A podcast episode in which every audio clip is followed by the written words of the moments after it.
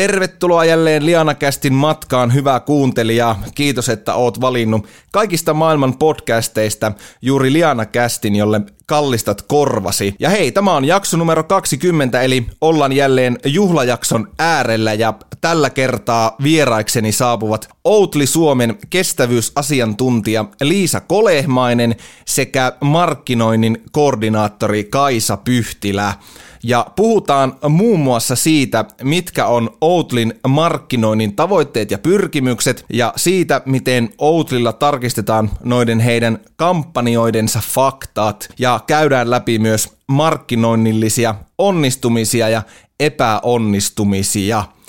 Ja lopuksi Kaisa ja Liisa jakavat vinkkinsä rohkeaan markkinointiin. Joten ota vaikka kuppi kahvia Hyvä asento, sillä tästä alkaa. Liana Cast.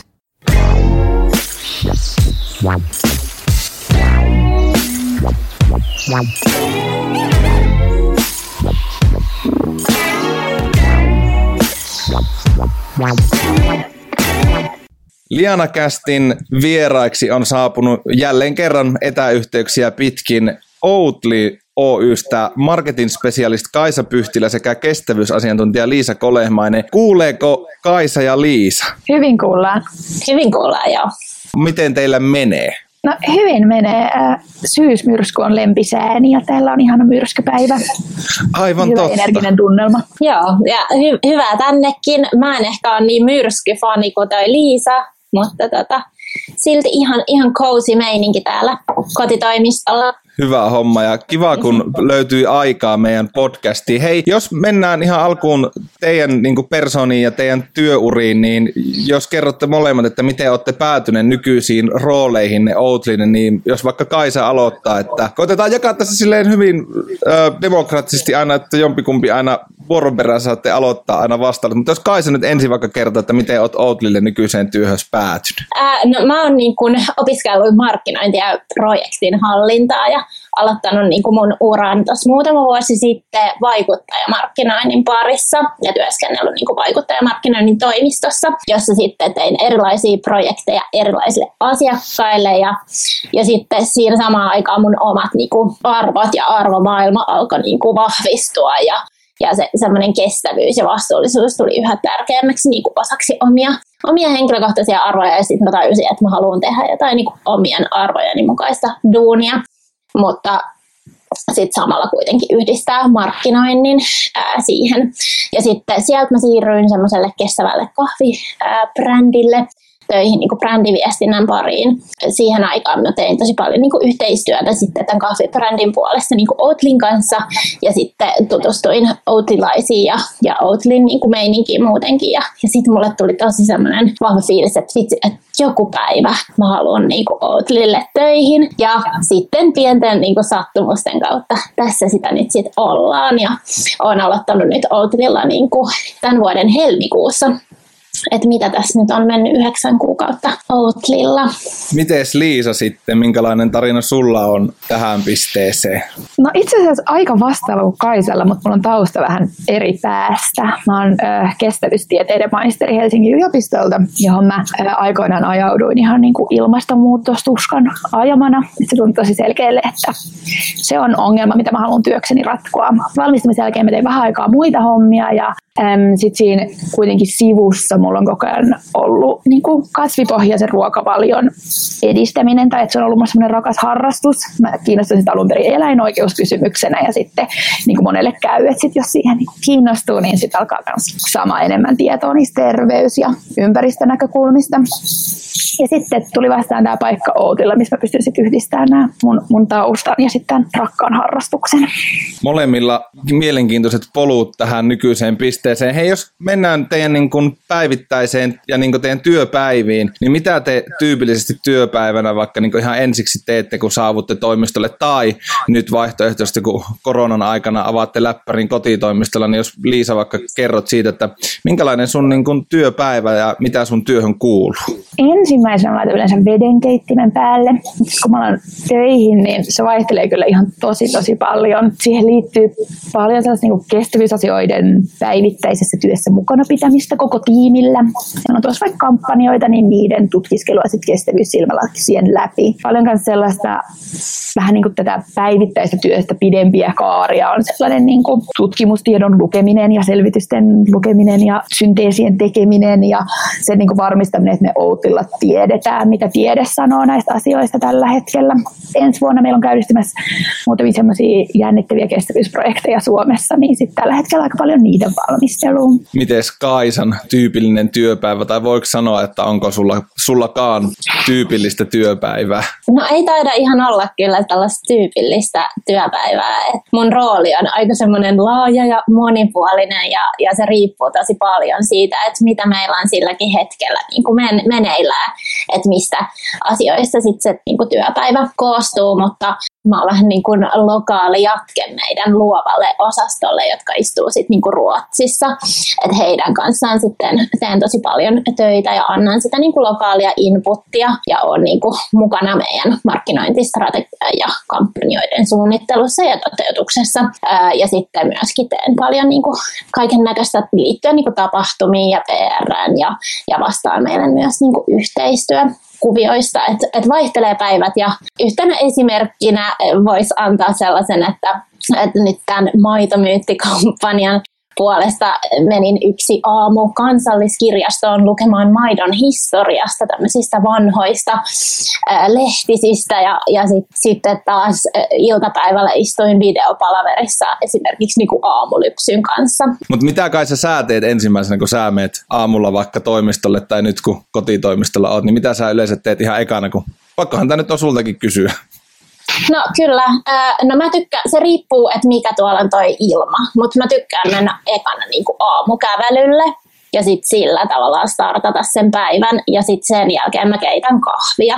Ja sitten vasta kun mä oon mun ekan kupin kahvia, mä pystyn avaamaan mun läppärin ja alkaa tekemään niitä töitä. Valtava arvostus kyllä täältä päästä semmoisille ihmisille, jotka aamulla aloittaa pienellä lenkillä. Itse on miettinyt monta vuotta, mutta vielä en ole päässyt, mutta ehkä jonain päivänä. En ole aamuihmisiä yhtään, tunnustettakoon se tässä.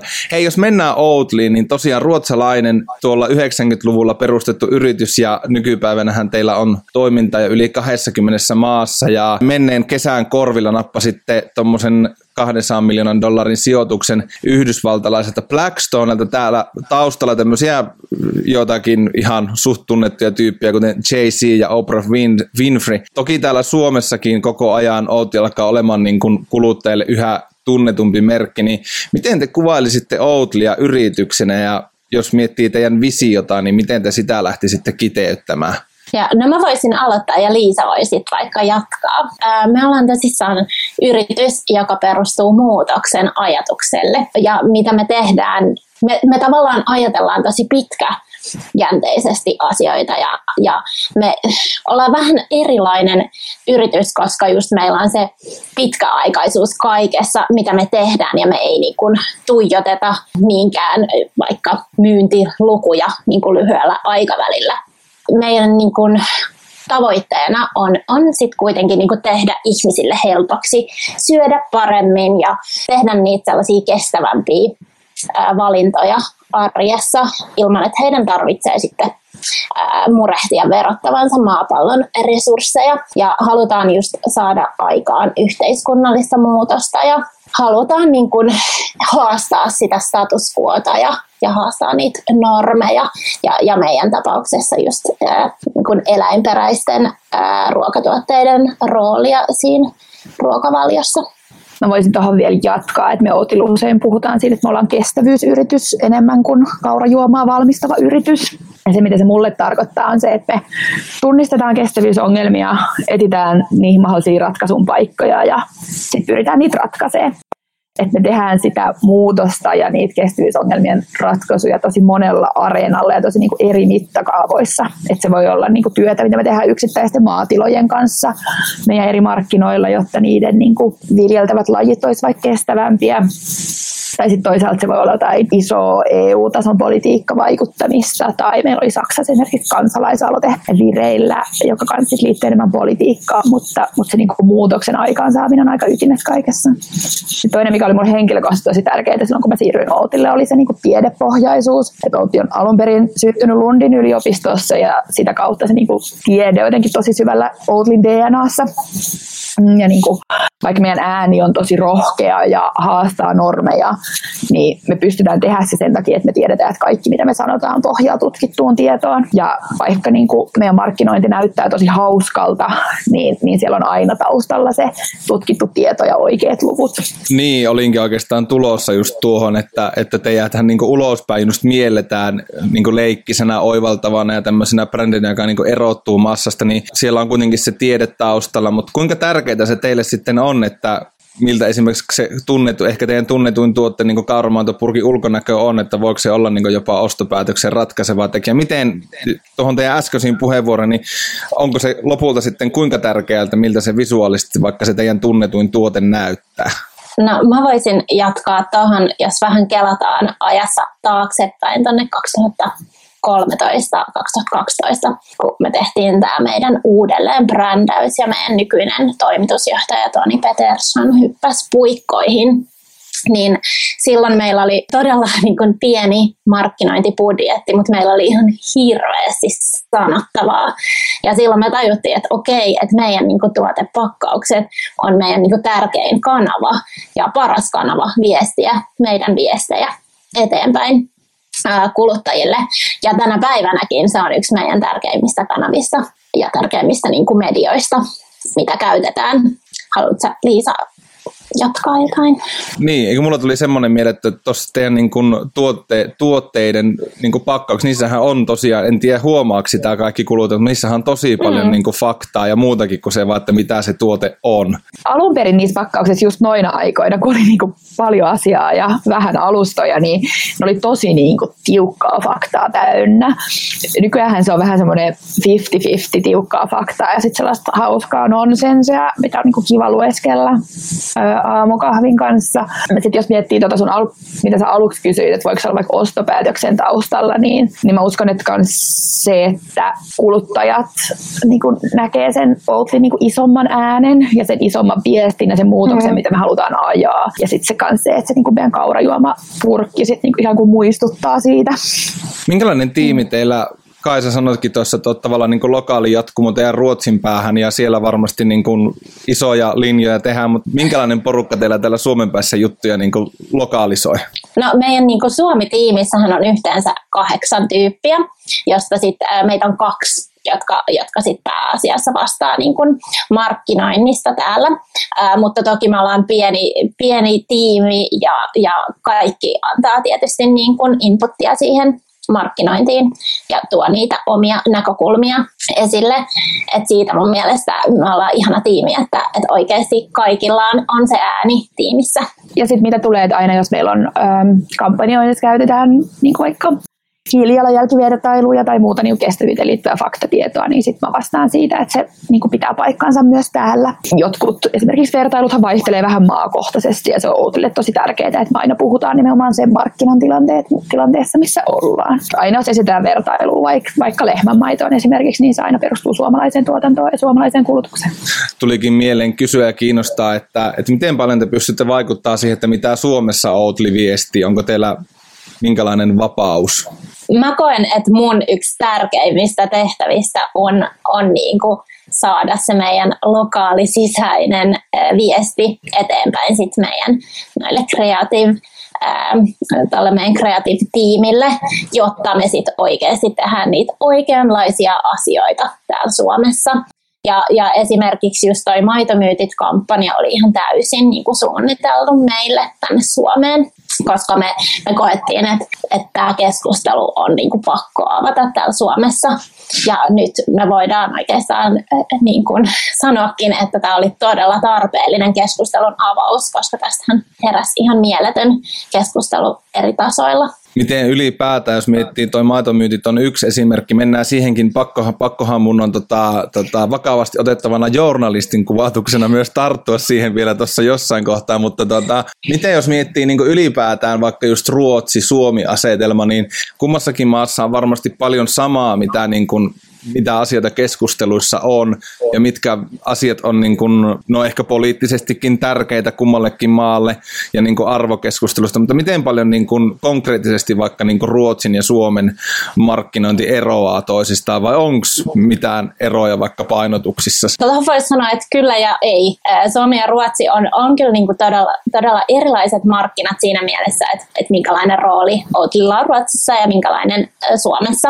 Mutta sitten taas meidän kuin se sama Outli-äänihän on kaikissa meidän niin kuin markkinoissa, että et halutaan pitää se sama ääni ja, ja meidän niin kuin pääarvot ravitsemus ja terveys, kestävyys ja läpinäkyvyys ohjaa kaikkea, mitä me tehdään. Ja ne, niiden ympärille sitten me tavallaan rakennetaan kaikki ja löydetään niitä oikeita tapoja viestiä näistä maakohtaisesti, jotta me ollaan sitten myös niissä oikeissa keskusteluissa mukana ja avataan niitä just oikeita siihen markkinaan sopivia keskusteluita.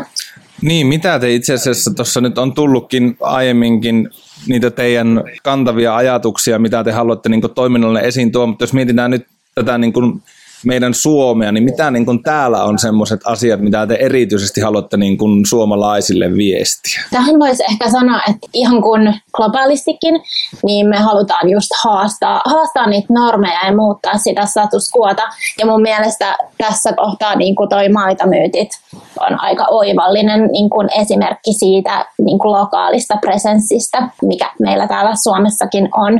Että meillä on täällä niin kuin suomalainen tiimi ja me halutaan tehdä tehdä niin kuin Suomeen sopivasti kaikkea, mitä me täällä tehdään markkinointiin ja viestintään liittyen. Ja just mitä sanoin aiemmin, niin kaikki aina kiteytyy näihin meidän niin kuin pääarvoihin. Ja sitten, että löydetään ne oikeat, oikeat lokaalit kanavat ja tekijät. Tuota vielä niin kuin tarkentaa niin kuin Suomi-spesifejä viestejä esimerkiksi, niin täällä hirveän mielellään puhutaan siitä, että suomalainen maidotuotanto tai suomalainen naudanlihatuotanto on maailman puhtainta ja pienimmät päästöt. Harva suomalainen varmaan kuitenkaan tietää, että esimerkiksi meidän keskiverto suomalaisen ruoan hiilijalanjäljestä, niin liha- ja maitotuotteet kuitenkin koostaa niin kuin 73 prosenttia. Eli meidän mielestä sama viesti, mitä me globaalisti käydään, niin on myös Suomessa äärimmäisen tärkeä sen takia, että näillä liha- ja maitotuotteilla on, on suomalaisruokavaliossa tosi tosi tärkeä rooli. Mm. Suomalaisethan juo täyttää maailman eniten maitotuotteita ja sen takia tätä, tätä keskustelua on erityisen tärkeää käydä täällä. Mm. Ja, ja tuohon niinku just voisi lisätä, että, että niinku ilmasto- ja terveyshaasteet on globaaleja mm. nimenomaan. Ja me halutaan kuitenkin niinku löytää niitä, se lokaali tapa viestiä niistä ja totta kai ottaa huomioon se lokaali tilanne, mutta fakta on se, että on niin kuin meidän koko maapallon laajuinen haaste. Mennäänpä nyt tähän maitomyyttikeissiin. Tota, oikeastaan sitä kautta, ja mua kiinnostaa kuulla sekä Kaisan että Liisan niin kuin position ja roolin kautta vähän tätä, että kun Suomi on tosi herkkä maaperä, enkä nyt väitä, että oltaisiin ainoa herkkä maa, maaperä, jossa ihmiset saattaa vähän provosoitua, varsinkin jos, jos sohastaan jotain institutionaalistakin jopa, niin keskusteluahan tämä kampanja herätti, mutta minkälaista se on, niin kun, miten te koette niin kun omissa töissänne sen, että, että kun jotain sanoo ja keskustelua avaa. Toki on paljon niitäkin, jotka ei provosoitunut ja jakaa teidän niin kuin näkemyksiä ja ymmärtää, että tämä keskustelu on tärkeä käydä. Miltä se niin kuin tuntuu teidän rooleissa, että, että kun jotain sohaasee, niin sitten, sitten pahoitetaan mieliä? Siis eihän se tietenkään hyvältä tunnu, jos me ollaan mieliä pahoitettu, mutta se, että tästä on syntynyt keskustelu, niin tuntuu kyllä tosi hyvältä. Et se oli tämän kampanjan tärkeä ja suurin tavoite, että me synnytetään yhteiskunnan keskustelu näistä kysymyksistä siinä tämä kampanja mun mielestä onnistui tosi hienosti. Mm, me ollaan oltu ihan ensimmäisistä päivistä asti niin kuin tosi ilahtuneita siitä, että miten niin kuin oikeastaan rakentavaa ja myös niin kuin tietoon pohjautuvaa se keskustelu on ollut. Me ollaan saatu ihan valtavasti viestejä, meitä on ollut niin kuin lähestulkoon koko Suomi-tiimi niihin vastailemassa ja, ja niin kuin, että siellä on niin kuin tosi tärkeitä näkökulmia siihen, että miltä vaikka viljelyn, viljelytapojen muutos näyttäisi tai että mitä se tarkoittaisi isossa kuvassa, jos Suomessa siirryttäisiin kasvipohjaisempaan viljelyyn. Ja mehän niin kuin otetaan tosi mielellään kanssa kritiikki vastaan, koska se on aina mahdollisuus uudelleen arvioida sitä, että mitä tuli sanottua. Tai voi olla, että, että sieltä esimerkiksi olisi noussut jotain näkökulmia, mitä me ei oltu tultu ajatelleeksi, mutta meille tämä keskustelu on kyllä osoittanut niin kuin sen, että, että siinä kampanjassa ei faktavirheitä ole ja että me niin kuin seistään entistä enemmän sen kampanjaviestien takana. Miten Kaisa koki tämän? mun mielestä Liisan vastaus ja ajatukset asiasta oli aika tyhjentäviä ja mulla on aika, aika sellaiset niin kuin samanlaiset ajatukset asiasta, että me tavallaan ehkä erotaan hieman niin kuin yrityksenä siinä, että me oikeasti niin kuin sanotaan tervetuloa kaikelle palautteelle, oli se sitten negatiivista, positiivista, whatever, tavallaan, että me halutaan sitä kritiikkiä, me halutaan, että meitä kyseenalaistetaan. Ja, ja silloin, kun se on se lähtökohta, niin sitten me pystytään niinku tekemään tämän tyylistä ää, viestintää ja markkinointia. Niinpä, ja sitten taas jos palaa siihen, mitä Kaisa sanoi tuossa alussa, että me koko ajan ajatellaan sitä pitkän aikavälin muutosta. Mm. Ja meille se, että että me kyseenalaistetaan normeja ja tuodaan näitä vaikeita aiheita keskusteluun, niin on, on se tapa, miten me uskotaan, että se pitkän aikavälin muutos tulee tapahtuu. Että jos me tuijotettaisiin tosi tarkasti vaikka niin kuin seuraavan kuukauden myyntilukuja, niin voi olla, että tällaisten kampanjoiden tekeminen tuntuisi paljon pelottavammalle tai jännittävämmälle, mutta kun meidän niin katse saa olla tyynesti siellä, siellä pitkän pitkän ajan päässä ja siinä isossa yhteiskunnallisessa muutoksessa, niin tuo tosi paljon rauhaa tähän tekemiseen. Komppaan, mitä, mitä Liisa sanoi, ja tuohon itse asiassa hyvä esimerkki, kun joku kommentoija oli, oli aika huolissaan siitä, että ollaanko me nyt päästy meidän myynnillisiin tavoitteisiin tällä kampanjalla. Ja sitten me, me niin tiimissä vähän naureskeltiin, että he, he, että, että mehän ollaan niin valmistuneet, valmistautuneet siihen, että, että meidän niin myynti jopa saattaa ottaa vähän hittiä. Ja tavallaan se ei niin kuin pitkällä aikavälillä meitä ihan hirveästi kiinnosta, vaan nimenomaan se niin kuin pitkän aikavälin muutos, mitä, mitä me saadaan niin kuin aikaan. Tässä on monen kertaan tämän haastattelun aikana tullut se esille, että, että teidän kampanjat perustuu aina siihen, että teillä on niin kuin faktat niin kunnossa. Kerro vähän sitä prosessia, että minkälainen se on, kun näitä faktoja lähdetään selvittämään kampanjaa varten. Maitomyytit-kampanjan esimerkiksi, niin kirjasen kirjoittaminen tuntui vähän niin kuin jonkun pienen opinnäytetyön kirjoittamiselta. Et toki niin kuin, meillä on paljon faktapankkia ja siihenhän se se niin kuin aloitus perustuu. Eli se on tosi hienoa, että Outilla se ei mene niin, että, että, että meidän luovat tekee mitä tekee ja sitten kestävyystiimi tulee punakynien kanssa korjailemaan, vaan että, että usein se niin kuin tieteellinen tieto näistä niin kuin ongelmista pitää ratkaista ja mahdollisista ratkaisuista, niin, niin on se kampanjan taustalla. Jonkin verran siinä on sellaista, että katsotaan vaikka jonkinlaisia globaaleja raportteja ja sitten ruvetaan kaivelemaan, että miltä tämä näyttää Suomen kohdalla. Ja se on paljon, että mikä mun rooli tässä on ollut, että varmistaa nimenomaan sen niin paikallisen, paikallisen lähteiden käytön ja sen, että nämä kaikki väittämät on totta myös Suomen kontekstissa. Ja sitten just sitä niin faktapankin kartottamista, että me halutaan myös olla valmiit niihin kaikkiin keskusteluihin, mitä on tulossa. Eli että siinä on myös tosi paljon sellaista valmistautumistyötä, mikä siinä kampanjassa ei suoraan välttämättä näy. Ja keskustelua varmasti aina kans, tulee. Joo, kyllä me siihen me aina pyritään. Mutta kyllä se on siis näyttänyt myös välillä ihan sellaiselle niin kuin sähköpostien lähettelyä ihmisille, jotka me tiedän, että puhuu tästä aiheesta, että löytyisikö sinulla mitään tieteellistä lähdettä tästä aiheesta, tai, tai kirjastoissa pyörimistä niin kuin Kaisakin, tai tutkimusjournaalien selailua. Ja... Haluaako Kaisa lisätä tähän jotain teidän tiimin näkökulmasta? No mun mielestä Liisa, Liisa vastasi tosi hyvin siihen, mutta just se, että, että niin kuin Liisakin on ja tois meidän sustainability-tiimi on mukana alusta alkaen kaikessa meidän tekemisessä. Et se on tosi, tosi tärkeää, että kaikki menee by the book ja faktat on oikein, niin se on tosi hienoa, että, että meillä on tämmöinen tiimi, joka sitten varmistaa sen. Niin, me ollaan paljon puhuttu tässä muutoksesta ja siitä, että se Outlinkin tähtäin on siellä tulevaisuudessa, että minkälainen se maailma jonain päivänä on. Ja maailma muuttuu päivä kerrallaan ja ehkä kauratuote kerrallaan, mutta minkälaisena te itse näette kauratuotteiden aseman meidän, vaikka niin kuin Suomen yhteiskunnassa sanotaan 5-10 vuoden päästä?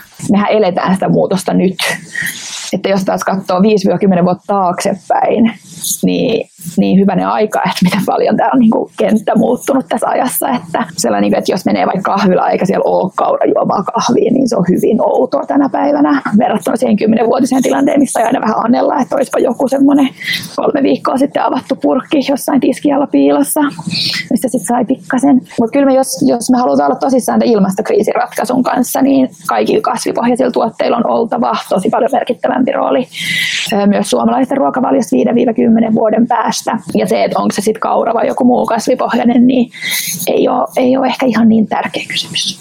Tälleen niin kahvihifistelijänä, että mulla on kahviautomaatti kotona ja jos mä teen cappuccinon tai latten, niin sanotaan, että viimeiset kolme vuotta, niin ei siihen ole paljon normimaitoa mennyt. Kyllä se on sitten kauramaito, mutta ei, ei oteta tässä nyt mitään sponsorillisia krediittejä, mutta tiedätte varmaan, että mitä kahvimaitoa käytän. Kiva kuulla, että maistuu. Kyllä. Miten Kaisa sä näet on tulevaisuuden? Että muutosta toki eletään jo nyt, mutta miten sä itse näet, että tuleeko viesti menemään entistä paremmin läpi yhteiskunnan ja, ja tuotteiden määrä ja käyttömäärät vaan kasvaa? Kyllä mä haluan uskoa niin, että, että se kasvaa ja just se, että, että sitten niin kuin ne kasvipohjaiset tuotteet olisi ne sitä arkipäivää ja sitten eläinperäiset ehkä sitä sellaista luksusta.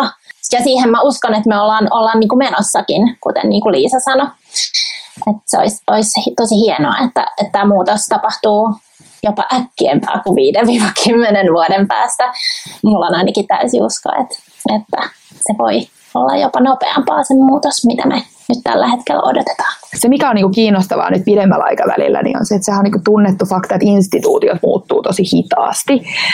Ja usein niin kuluttajat tai yksilöt tai yksittäiset kansalaiset on vähän ketterämpiä uuden tiedon valossa. Se, mitä me ei niin vielä olla nähty, niin olisi se, että kasvipohjaisesta ruokavaliosta tulisi normi myös vaikka mm. koulussa, päiväkodeissa. Esim. päiväkodeissa tilanne on niin edelleen se, että sä tarvit lääkärin todistuksen siihen, että saa, saa vaikka kaurajuomaa ruokansa kaveriksi, mikä sitten johtaa siihen, että on tosi paljon perheitä, joissa ei käytetä lehmänmaitotuotteita, niin sitten lapset saa vedellä, jos se lehmänmaito ei maistu. Sitten se siirtää niin kuin vähän vanhempiin nuorukaisiin ja kouluun, niin koulut saa edelleen suoraa tukea EUlta jokaisesta, jokaisesta juotetusta lehmänmaitolitrasta, ja tämä on tuki, jota saa pelkästään lehmänmaito ja vihannekset ja hedelmät. Et onhan se aika erikoinen tilanne. Et se, että nämä, niin tämä muutos alkaisi näkyä myös isoissa niin institutionaalisissa asioissa, niin kanssa varmasti nopeuttaisi ja tekisi siitä helpompaa kans yksilöille. Hei, jos tähän loppuraiteelle mietitään niin kuin Outlin erilaisia kampanjakeissejä, niin nouseeko mieleen jotain, no toki maitomyyntit onnistu siinä, mikä oli tavoite, että keskustelua herää, mutta tuleeko mieleen jotain muita kampanjoita, mitkä on niin kuin mennyt teidän näkökulmasta tavoitteeseen, mitä sille asetettiin, niin tosi hyvin? No mulla oli tässä itse asiassa, kun mä mietin, mietin tätä kysymystä, niin esimerkkinä tämä meidän maitomyytit kampanja, koska, koska tämä on onnistunut niin hienosti ja tämä on niinku, siis paras kampanja, joka me ollaan tehty niin kuin koko Suom- Outli Suomen historiassa. Joten siinä suhteessa se on kyllä ollut. Ja mä, mun täytyy sanoa, että koska mä oon ollut ähm, helmikuusta lähtien, niin äh, nyt tänä vuonna me ei olla ehditty oikeastaan isompaa kampanjaa tekemään niin kuin mun aikana, niin mä, mä en ehkä osaa tuohon kommentoida sinänsä, mutta, mutta ehkä tulee mieleen It's Like Milk but Made for Humans-kampanja, mikä oli sitten tuossa koska se oli muutama vuosi takaperin, niin sehän, sehän samalla tavalla sitten herätti, herätti sitä kys, ähm, keskustelua. Jos, jos mietitään sitä Outlin historiaa täällä Suomessa ja mainoskampanja, niin tuleeko Liisalla mieleen sitten jotain semmoista, että, että teillä oli tietyt odotukset jostakin kampanjasta, mutta sitten se ei välttämättä sitten kuluttajassa resonoinut ihan sitten toivotulla tavalla? Um, no tästä mun mielestä se Hey Food Industry, Show Us Your Numbers-kampanja, eh, joka tehtiin myös Suomessa ja muutenkin oltiin globaalisti, niin sehän oli niin siitä ihan kiinnostava kampanja, että se ei sinänsä ollut kuluttajille suoraan suunnattu, vaan siinä niin pyrittiin puhuttelemaan nimenomaan ruokateollisuutta ja niin kuin, ikään kuin kollegoitamme tällä kentällä. Ja sen nyt olisi, siinä ei ehkä ollut ihan niin monet ruoka-alan toimijat ei esimerkiksi laittanut hiilijalanjälkiään paketteihinsa, niin kuin me kampanjalta toivottiin, kun me odotettiin. Et siinä mielessä voisi sanoa, että äh, tavoitteisiin ei päästy, mutta se, että se avasi sen ison keskustelun siitä läpinäkyvyyden tarpeesta ruokakentällä, niin kyllä silläkin oli ansionsa. Miten muuten Suomessa suhtautui niin sanotusti kollegat siihen, että, että menitte vähän sohaseen? Ei ainakaan mun ymmärryksen mukaan mitään ihan hirveästi rapaa tullut. Jonkin verran sellaista Outille muutenkin tulee sellaista, niin kuin, että no, että pysykääpäs te nyt. Mm. Tehkää sellaista normaalia markkinointia. niin, tota, sen tyyppistä palautetta meidän kampanjat aina herättää. Niin, ja sitten kun teillä on kuitenkin faktat aina kunnossa, niin, ja teillä on aina hyvin, ainakin itse tuntuu, että hyvin perusteltuja kaikki teidän tekeminen, niin sitten olisi vähän ehkä näyttäisi hölmöltä, jos joku iso ruokatalo vaikka hyökkäisi teitä vastaan. Jotkut toimijat puhuu siitä, että se hämmentää kuluttajia, ja, ja mä en itse ihan usko siihen, siihen perusteluun, että mun mielestä lähinnä niin kuin hämmentävä on se, miten vaikea ruokansa ilmastovaikutuksesta on saada tietoa. Että jos lentää vaikka Karibialle, niin sä löydät sen yhdellä googlauksella, että mikä siinä on ilmastovaikutus. Mutta sitten se, että mitä sä syöt kuitenkin päivittäin, on tosi tosi vaikea saada, saada tietoa. Ja siihen me nyt pyritään vaikuttaa sitten niin monenlaisin keinoin. Toinen, mitä niin tot, koko ajan semmoinen viesti, mikä tässä keskustelussa toistuu, on vähän sellainen, että no odotellaan nyt sitä standardia ja odotellaan nyt, että nämä menetelmät kehittyy, mutta me ajatellaan, että meillä ei ole aikaa odottaa täydellistä menetelmää. Kaikki tieteelliset menetelmät kehittyy jatkuvasti, se kuuluu niin kuin tieteen, tieteen luonteeseen. Kuitenkin globaalisti meillä on kymmenen vuotta aikaa puolittaa globaalit kasvihuonekaasupäästöt, itse asiassa vähän, vähän alle jo kymmenen, niin, tässä alkaa olla tosi kova kiire. Ja sen, sen takia meidän mielestä just näistä hiilijalanjälkimerkinnöistä niin se, että, että siinä ollaan mahdollisimman läpinäkyviä ja että kaikki laskelmat on nähtävillä ja saatavilla ja että niitä pystyy tutkiskella, niin sitten auttaa siihen standardin puutteeseen. Pakko sanoa tälleen, että hienoa työtä kyllä teette osana tätä niin kuin keskustelua, että, että onhan se epämiellyttävä totuus kuulla varmaan monille, mutta tota, se nyt vaan on fakta vieraina Lianakästissä ollut Outlin Suomen päästä, niin Kaisa Pyhtilä, marketing specialist ja Liisa Kolehmanen, kestävyysasiantuntija. Ää, tähän loppuun, niin Minkälaisen vink- minkälaisia vinkkejä te haluaisitte lähettää meidän Lianakästin kuuntelijoille, jotka ehkä pohtii, että miten voisi vähän erottua tai herättää enemmän keskustelua niin kuin mainonnalla. Jos markkinointialalla tulee tuommoinen tunne, niin sitten kannattaa avata myös niinku yrityksen sisällä tästä keskustelu. Et jos äm, yhteiskunnallinen muutos näkyy firmassa tai missä tahansa organisaatiossa vaan mainonnassa, niin sittenhän siinä ollaan jo aika lähellä viherpesua. Mutta silloin, jos, jos se aidosti on sen, sen yrityksen DNAssa ja ytimessä ja halutaan synnyttää muutosta, niin siitä kertominenhan on vaan järkevää. Mitäs Kaisa haluaisi lähettää vinkkejä? No mun mielestä jos halutaan tehdä niin kun keskustelua herättävää mainontaa, niin pitää just lähteä siitä, mitä Liisa sanoi, ja olla myös todella sit avoimia kaikelle sille palautteelle, mitä siitä sitten nousee, ja ottaa kaikki kritiikki vastaan ja olla valmiita niin kun vastaamaan sitten kaikenlaiseen palautteeseen. Se on ehkä se, mikä sitten tekee meistä tietyllä tapaa niin kuin pelottomia avata tällaisia vaikeita keskusteluita. Asia, missä, missä niin kuin me erottaudutaan, on se, että, että me ei ehkä tuijotella ihan hirveästi lukuja, eli me ei anneta sen niin kuin pilata tavallaan meidän niin kuin luovuutta, ja meillä niin kuin luovat, meidän luova tiimi on kaiken tekemisen ytimessä, ja ne niin kuin päättää, mitä, mitä me tehdään, niin ne tekee meistä myös aika rohkeita. Minusta olisi ihanaa nähdä tämmöisiä rohkeita maailmaa mm. tota, tai normeja haastavia avauksia kans, kans muilta toimijoilta. Et Outli saa jonkin verran palautetta siitä, että et eihän ilmastonmuutos sillä ratkee, että kaikki, kaikki siirtyy kasvipohjaiseen ruokaan ja ei ratkeekaan. Et me tarvitaan muutoksia tosi monella yhteiskunnan sektorilla ja se, että näin niin kuin muilla sektoreilla liikenne, asuminen, rakentaminen, niin uskallettaisiin rohkeasti niin kuin näyttää kortit ja, ja toisaalta avata niitä normeja ja haastaa sitä nykyistä tilannetta, niin se olisi tosi tervetullutta. Että voin luvata, että me täällä ainakin hurrataan sellaisille avauksille. Kyllä. Ja sitten just se, että, että keskittyy tekemään sitä omaa juttuansa, eikä mm. liikaa kato, että mitä ne naapurit siellä tekee, mitä muut tekee. Niin, pitää pää vaan omassa pelissä. Kyllä. toimituslinjaa, että nämä korvatkoon myös tällä kertaa meidän vakioosuus digivinkit. Tässä tuli sen verran hyvää markkinointivinkkiä. Hei tota, Liisa Kolehmainen, Kaisa Pyhtilä Outilta, oikein oikein paljon kiitoksia, kun tulitte Lianakästiin vieraiksi. Kiitos Harri kutsusta, oli kivaa. Kiitos paljon, oli ihan mahtavaa keskustella näistä jutuista.